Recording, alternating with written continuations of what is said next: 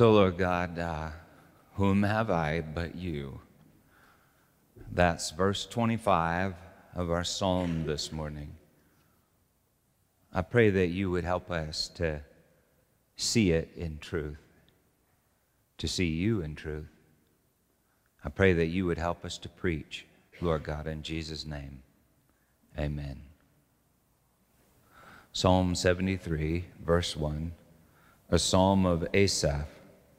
Truly, God is good to Israel. Truly, God is good to Israel, to those who are pure in heart.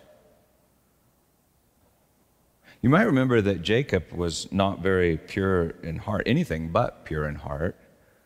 He was envious of the birthright of the firstborn until the God man, the firstborn of all creation, showed up and wrestled him all night and then blessed him and he named Jacob Israel.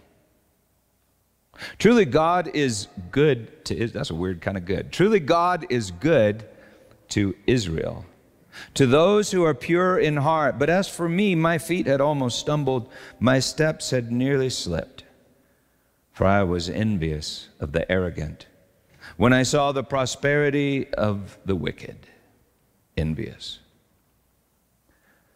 So close your eyes. Just close your eyes, take a deep breath, and ask yourself Who do I envy? If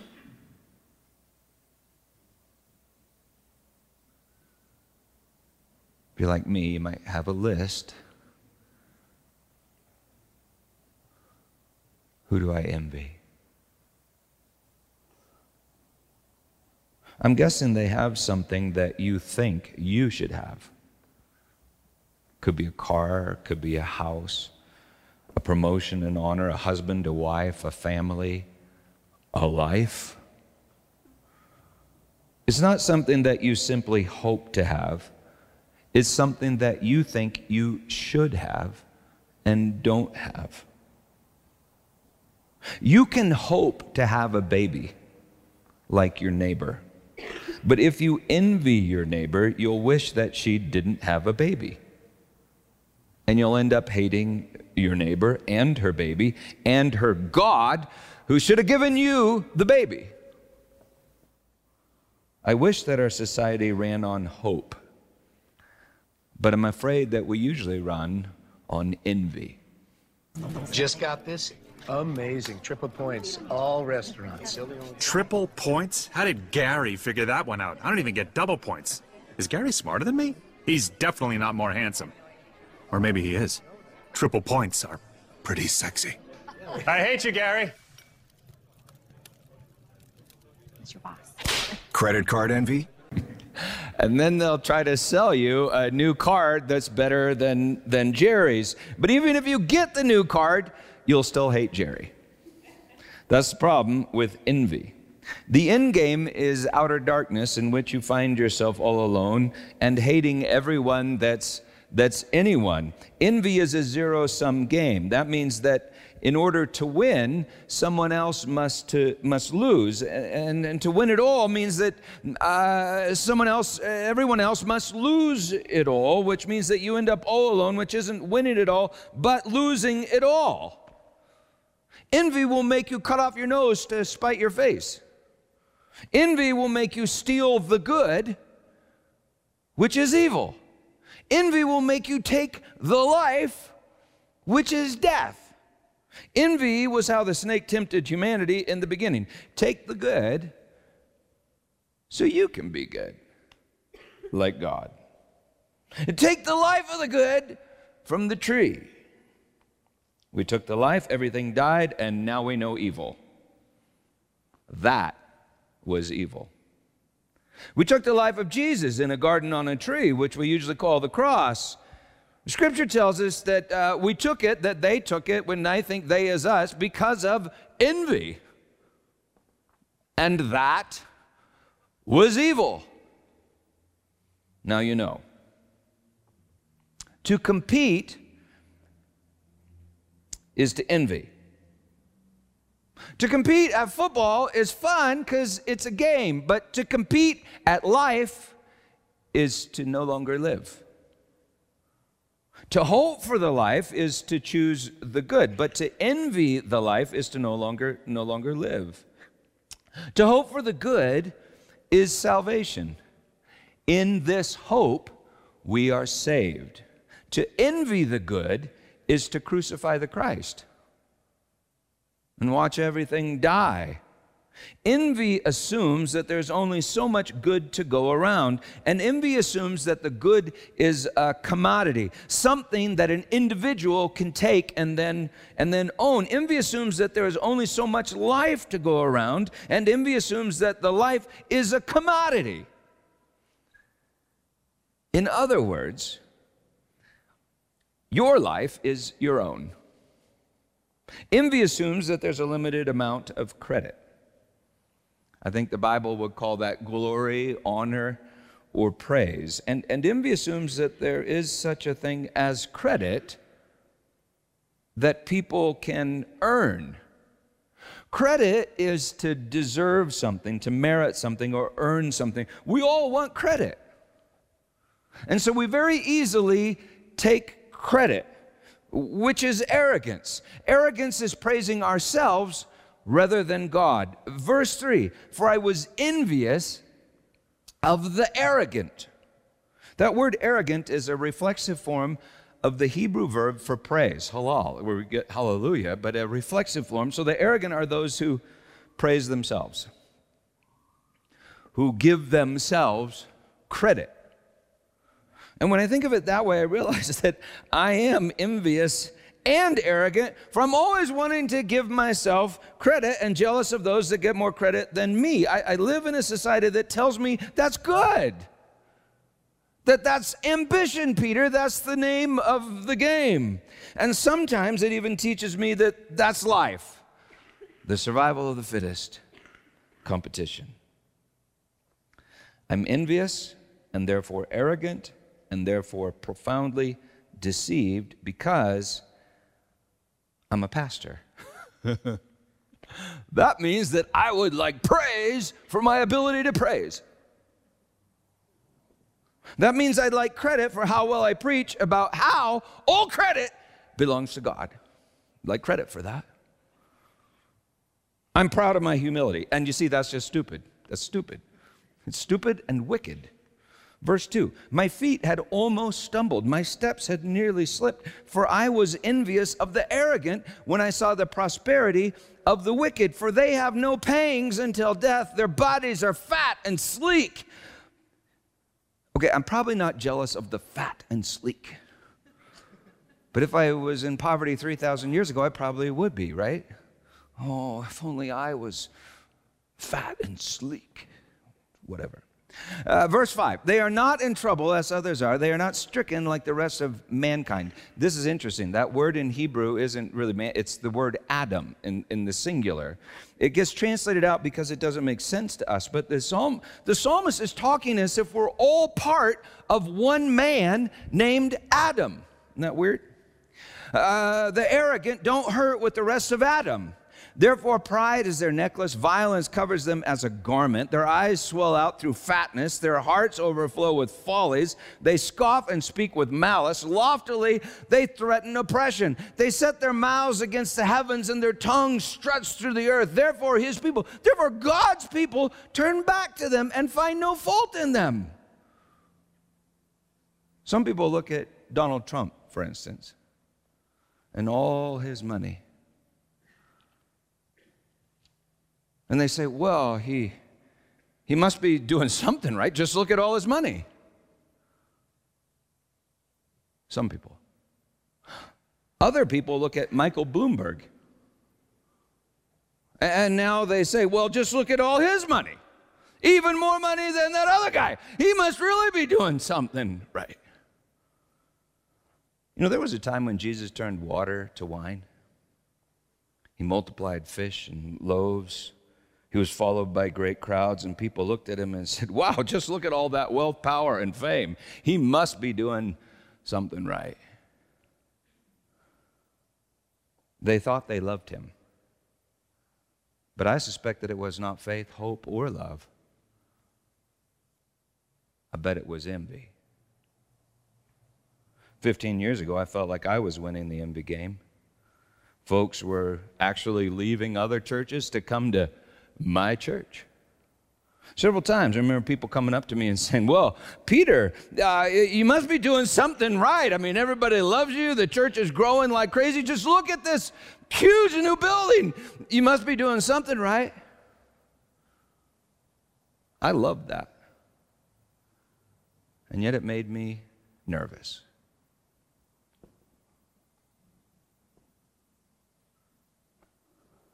On Good Friday, do you suppose that people looked at Jesus and said, Wow, Jesus, you must be doing something right?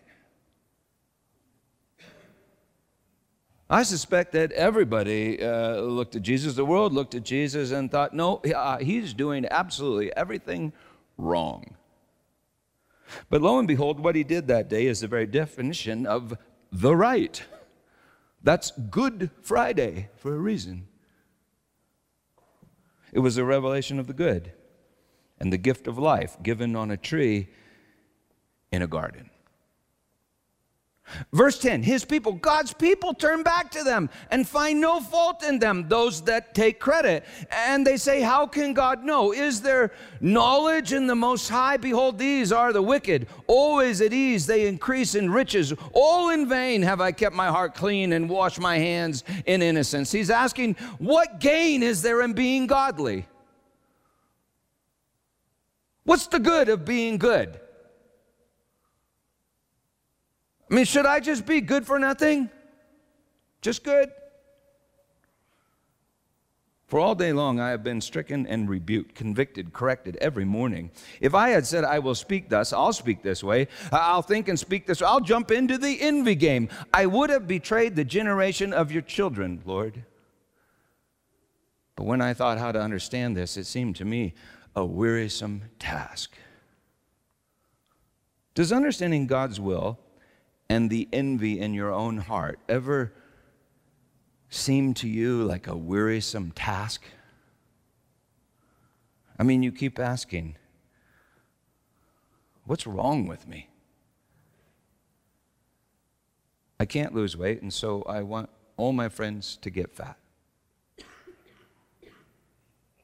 I rejoice at wrong, and I do it in the name of love.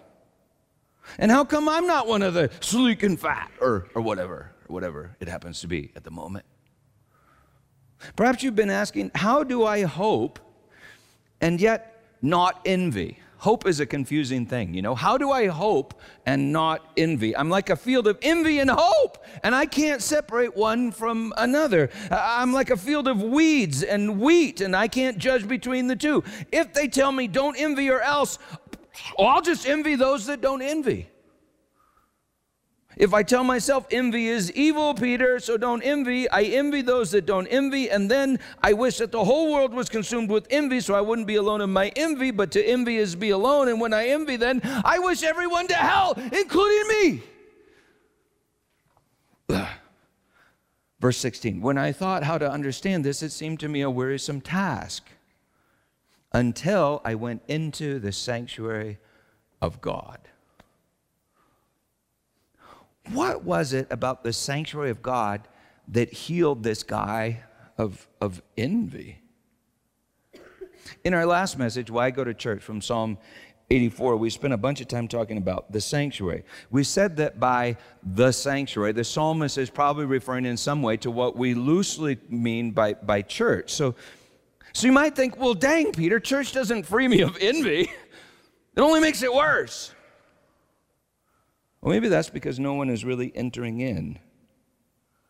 Not all the way into the inner sanctuary, to the seventh day, to God's rest. He says, I went into the sanctuary of God.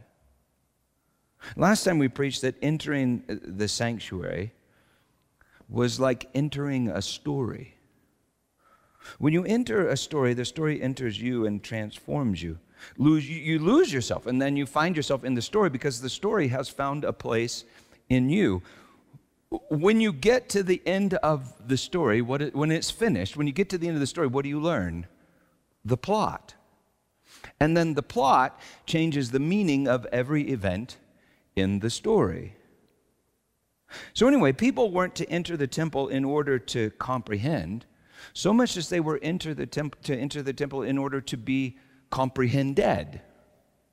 They didn't go in, in other words, to gain the knowledge of good and evil. In fact, the knowledge of good and evil was contained in a coffin under the mercy seat behind a curtain. The covenant of law was literally kept within the covenant of grace in the inner sanctuary and was the presence of eternity, the God's seventh day.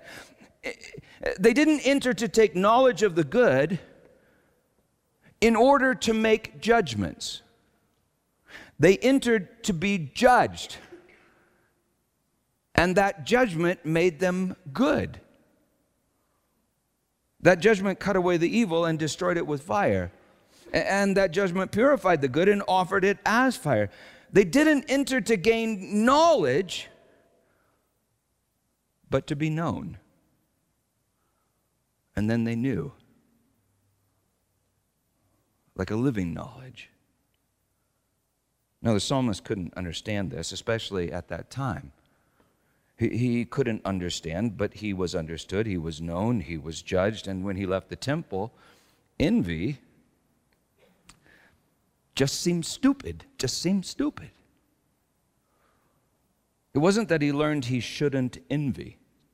So, if that's what you think this sermon is about, I mean, you already knew that, right? You should you heard that somewhere. You you've already taken the fruit from the tree. You shouldn't envy. It wasn't that he learned he shouldn't envy. It was as if he woke up from a nightmare. An evil dream called envy, a nightmare, a shadow, a lie, and a, an illusion that kept him in bondage to death. Envy. Verse 16, but when I thought how to understand this, it seemed to me a wearisome task until I went into the sanctuary of God. Then I discerned their end. Jesus said, I am the end. I'd take that quite literally.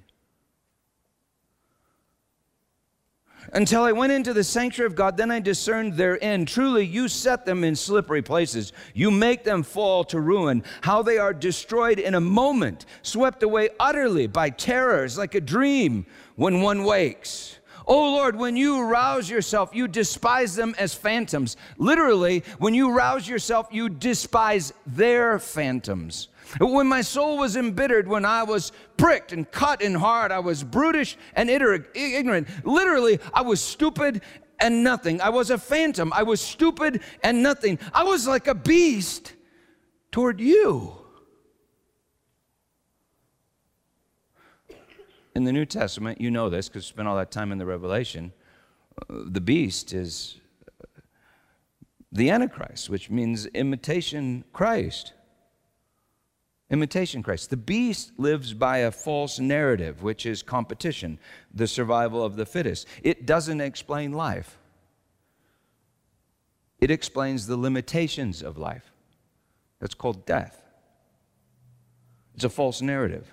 Seems to be true, but turns out to be a lie. The beast believes that it is its own salvation, what I call Mises. Me is salvation. But man, Adam, is destined to believe God is salvation. Not Mises, but Jesus.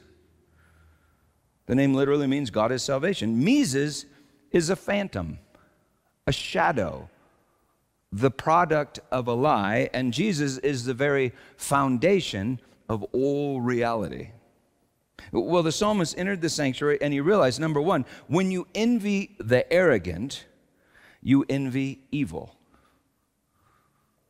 which is nothing. When you realize that you envy nothing, you no longer envy. The arrogant take credit for themselves. And when I envy, I take credit for myself. But, but the arrogant didn't create themselves and I didn't create myself. And if you say, well, we create ourselves with our choices, I'd remind you that you make choices with the chooser, and you didn't choose your own chooser. You didn't create your own chooser, your, your own will, your goodwill. Your ego tells you that you did, but that's a logical absurdity. unless you are the uncreated creator. A, a logical absurdity and an illusion, and that illusion is your ego. If you yourself create anything, it is a nothing, an absurdity, and a phantom, a false self. That false self is the source of all your sin. For it is the thing that keeps you in bondage to envy. In the temple, the, the sin offering would bear envy to destruction in the fire, the fire that came from God's mouth, the fire that is His word. And it turns out we all must be baptized with that fire. If you don't die now, you will die later. I mean, have you noticed this? But every human success story ends in failure. We will all die, and so we will all have to surrender the illusion that is our, our ego. And so now you may say, okay, great, good point. I got that. So, Peter, um, I won't envy evil, but I'm afraid that sometimes I envy the good. And that's true. In fact, to envy the evil is to envy a bit of stolen and corrupted good. And if you don't envy the evil, well, the only thing that's left to envy is the, the good. Number two, when you envy the good, you envy God. For God alone is good. When you envy the good in your neighbor, you envy God in your neighbor. Every good and perfect gift comes down from the Father of lights, in whom there is no variation or shadow due to, to change. The good in your neighbor is not to their credit, it's solely to God's credit. And, and when you see that, you'll stop envying your neighbor and you'll start thanking God for your neighbor. In fact, you can worship God in the temple that is your neighbor. In the stone temple in Jerusalem, they brought sacrifices of praise. To praise God is to sacrifice your own ego and offer the gift of thanksgiving. That thanksgiving was pictured in the burnt offering and many of the other offerings, some of which turned into a shared feast, a feast of thanksgiving, which worshipers experienced as ecstatic joy. Think of it a communion of ecstatic joy in the sanctuary of the covenant that we will discover is a covenant of marriage. Number three, when you envy, you envy God, who is the opposite of envy. God is, God is love. Envy is taking the good and taking the life. Love is giving your life, and that's the good. When you entered the temple, you entered a story, the story. To get to the end of the story and the meaning of all things, you had to make sacrifice. And the sacrifice is yourself, your false self in, in the form of confession, and, and your true self as, as praise. You had to pass through fire and flaming swords, which turned every which way, and enter behind a drawn curtain, and look between the two cherubim on top of the Ark of the Covenant containing the law written on stone.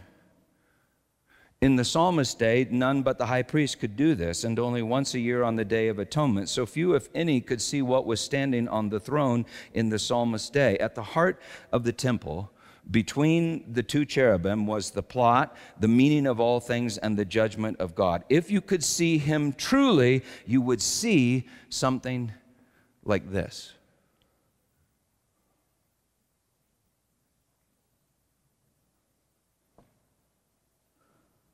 This is the good in flesh and the life hanging on a tree.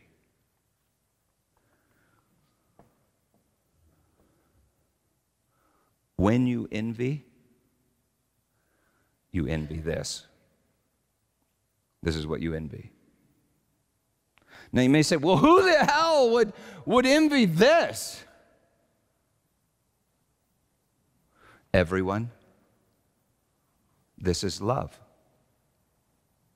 1 John 4:10, and this is love, not that we love God, but that he loved us and sent his son to be the hilasmos, the atoning sacrifice for our sin.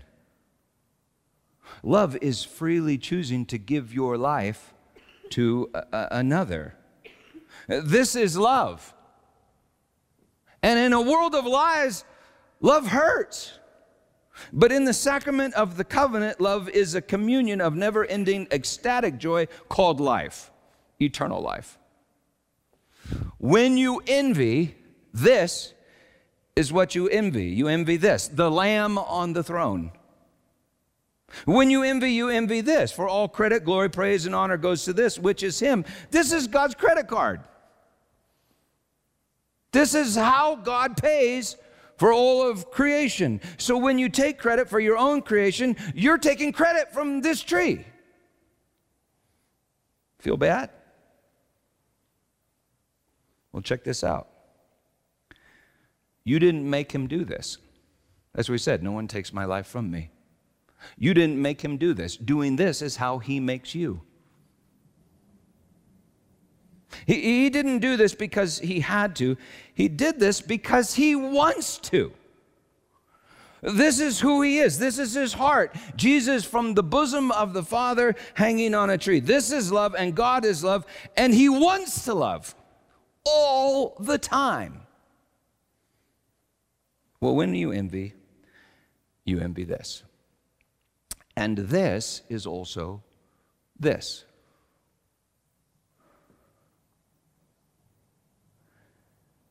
This is at the beginning of the story. And you've said the revelation, this is at the end of the story. And it is the way from the beginning to the end. It's the movement, it's the plot. In the beginning, there were two trees that looked like one tree in one spot, or there was one tree that functioned as two. Jesus is the good in flesh, and Jesus is the life. To take knowledge of him, to justify myself, is death. But to be known by him is my justification and life. This is the tree of life and the tree of the knowledge of good and evil. Evil is taken from the tree. The good is life given on the tree. To come to this tree in envy is, is death to come to this tree in hope is life. The tree stands at the beginning of your time and at the end of your time. The tree is the boundary between time and eternity. So God said something like this in the beginning Don't envy this tree. Don't take credit from this tree. But we all take credit from the tree, and with it, we construct an ego. We take credit from the tree, but God gives grace on the tree, and when we receive that grace, our ego dies and we begin to live eternally. Live. We lose our lives and find them at the tree. We lose our lives and find them in the story of grace, which is the Word of God. We hope in God, and in this hope, we're saved, writes Paul. I'm saying that when we envy, we crucify the Christ. And when Christ forgives us his life, God creates faith, hope, and love in us. And now I know you may be asking, you may have been asking, uh, if that's how God creates us, it creates a goodwill in us, if that's how God creates us, well, then, Peter, did God want us to eat from this tree?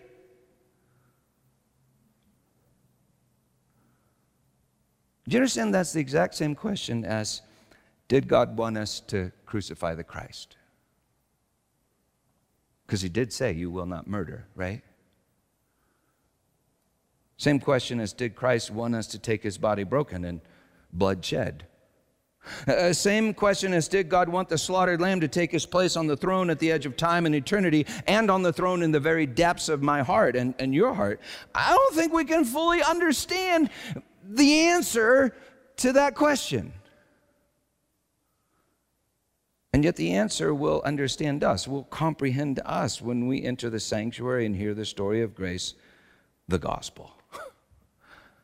Now, I know that you couldn't follow all of that. Nobody with a brain stuck in space and time can follow all of that. But I was just pointing out okay, this is the point envy is stupid. Envy is stupid. Envy is stupid because when we envy, number one, we envy evil, which is nothing. Or number two, we envy the good, which is God. And number three, we envy God. When we envy God, we envy the opposite of envy, for God is love.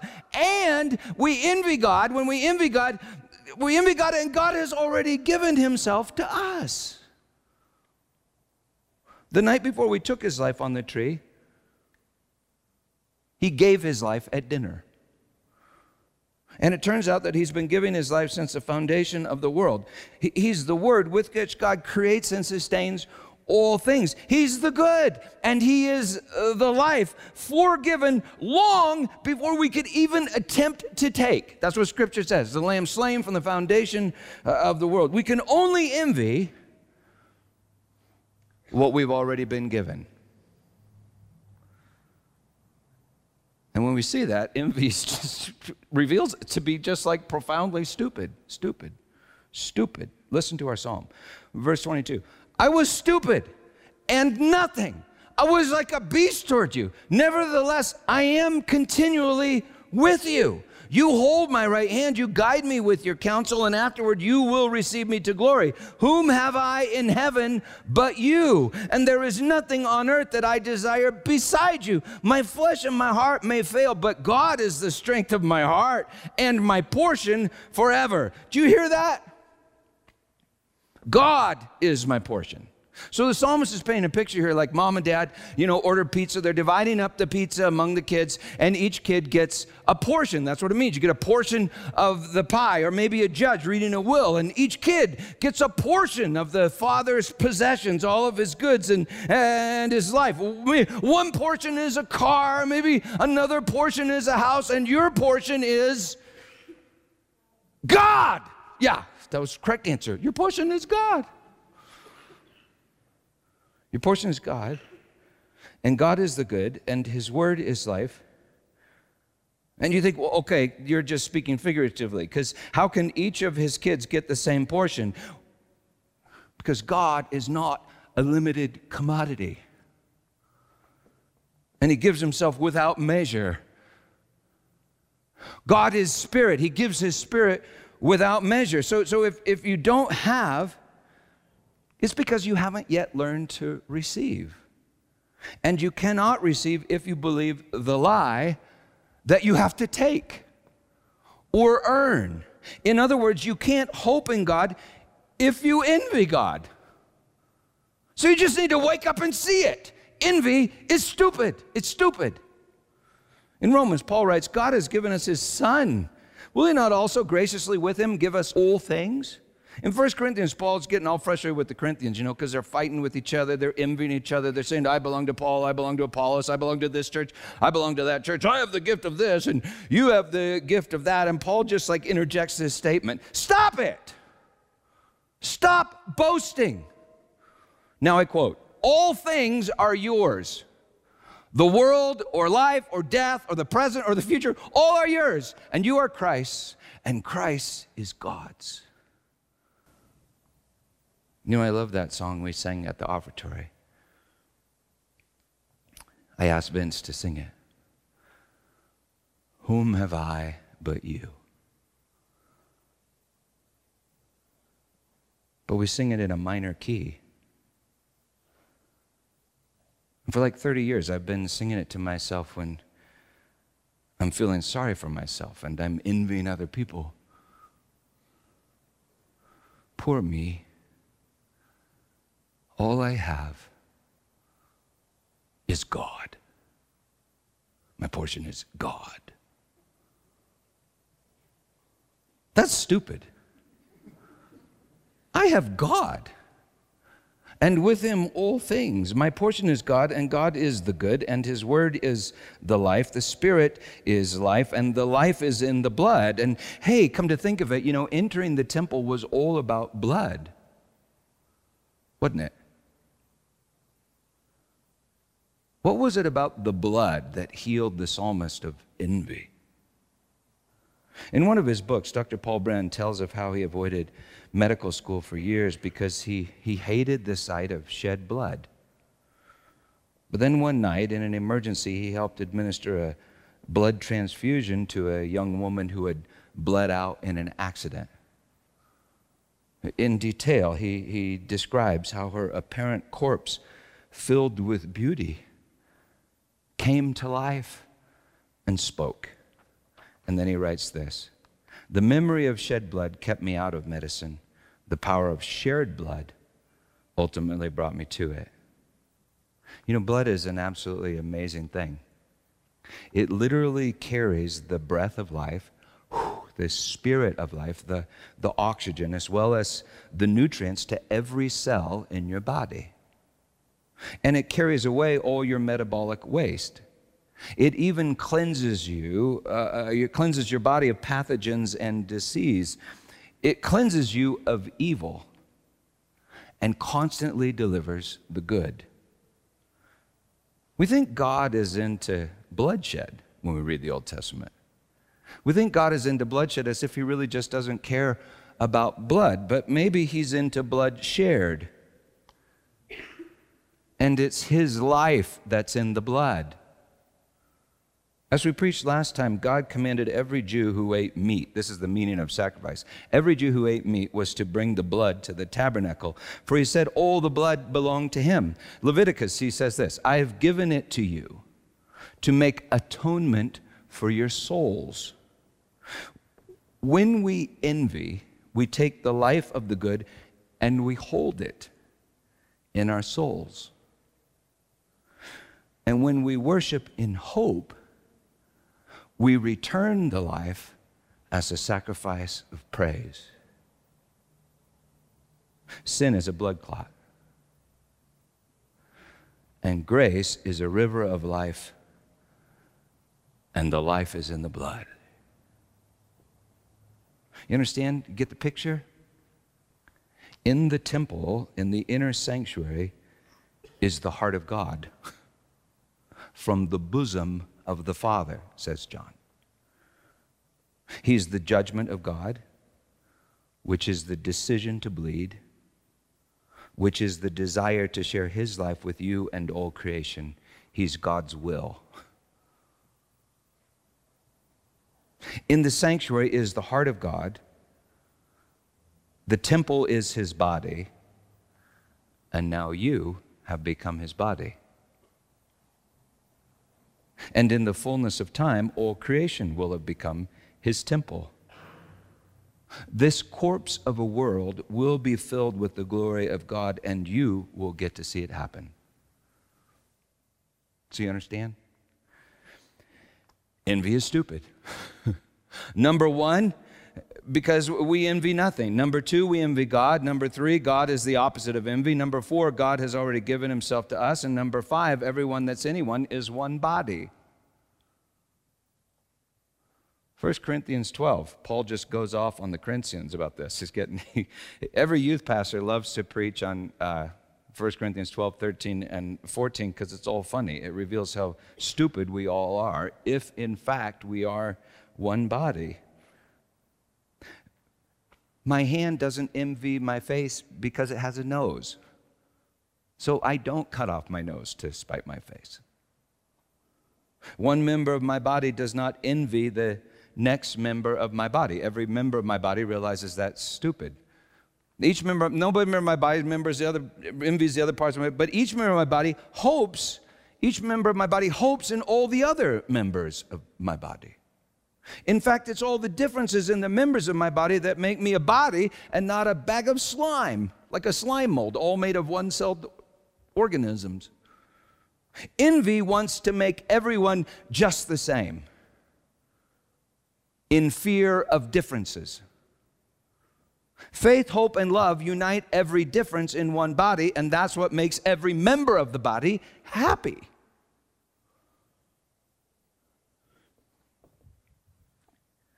Do you know what I used to envy? And now I I'm just being honest, okay? But this is what I used to envy breasts.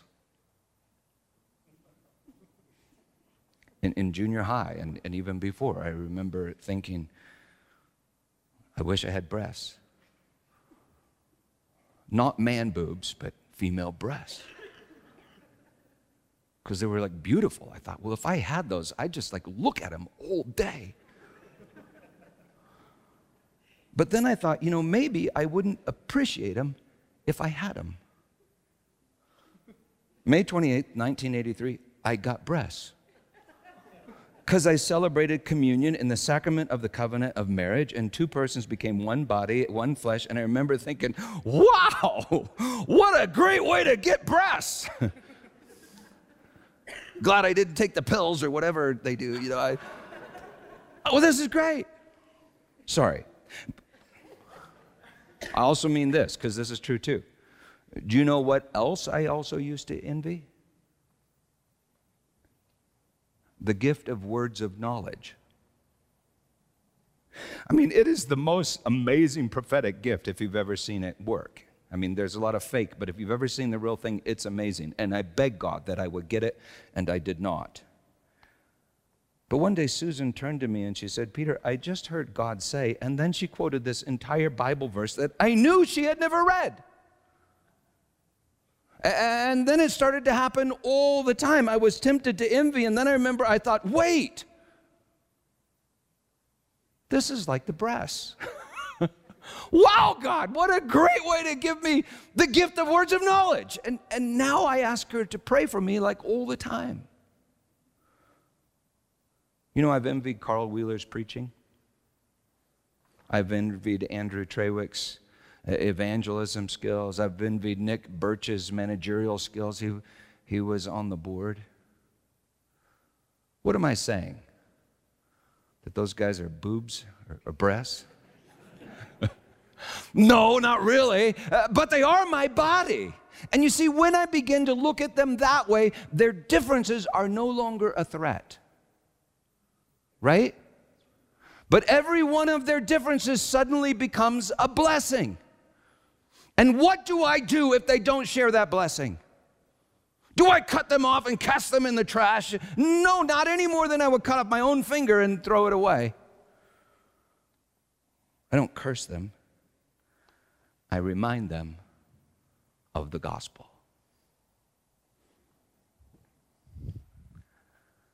that on the night he was betrayed by all of us, he took the bread and he broke it, saying, This is my body given to you. I want you to remember this. Take and eat. And in the same way, he took the cup and he said, This is the cup of the covenant. And they knew, and we're beginning to realize it's a marriage covenant.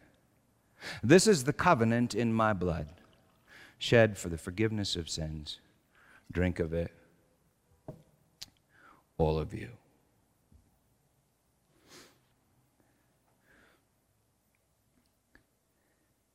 He gives you all things. And yet, for a time, it seems like all you have is just like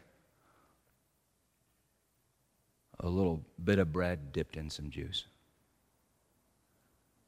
It seems like all you have is a, a baby in a food trough.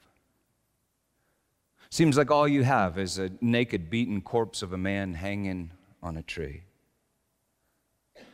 So, why does God arrange things to at least seem this way for a time?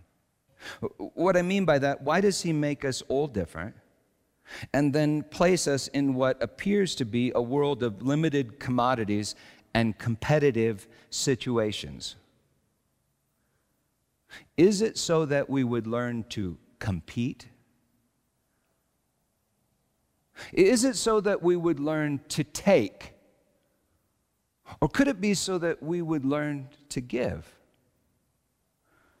Is it so that we would learn to abuse and rape? Because that's what it is. Or could it be that he wants us to learn to commit and love sacrificially? Is it so that we would learn to envy or learn to hope in a new creation? Is it so that we would only know evil or that we would learn to choose the good in freedom. You see, maybe we're all different and all uniquely needy so that we would learn to love.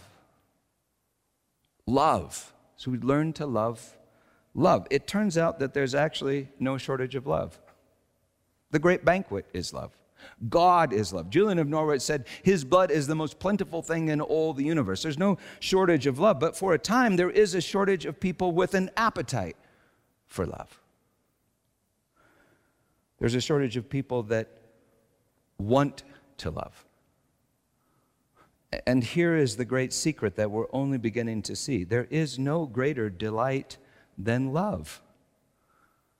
I don't know of anybody that actually fully believes this, but Jesus said it's better, it's more delightful, it's more wonderful to give than receive. And that would mean that the giving is the greatest receiving. I only experienced that in one or two places in my life, but he said that's true of all reality. There is no greater delight than love, and God is love. Love is not a commodity. Maybe for a time, in a moment, he made himself a commodity to trick us into swallowing him. but love is not a commodity, love is a limitless and eternal communion. So, aren't you just sick of envy? I mean, have you become sick of envy? It just, it sucks. Are you sick of envy and don't you want to find somebody to love? For now, could you just love a little bit of Jesus? Tear off a piece of the bread, dip it in the cup. Don't envy him. Hope in him. And then place him in the manger.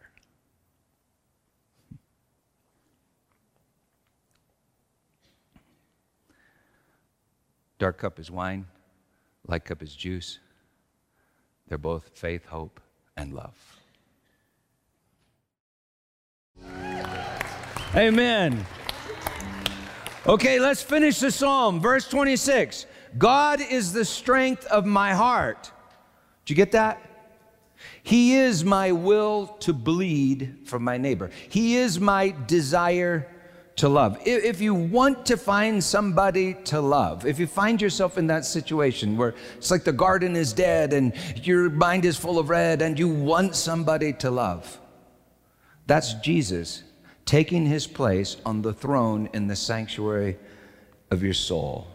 God is the strength of my heart and my portion forever. For behold, those who are far from you shall perish, literally be lost, and they are lost. You put an end to everyone who is unfaithful to you. Jesus is the end. Jesus is the presence of faith, hope, and love.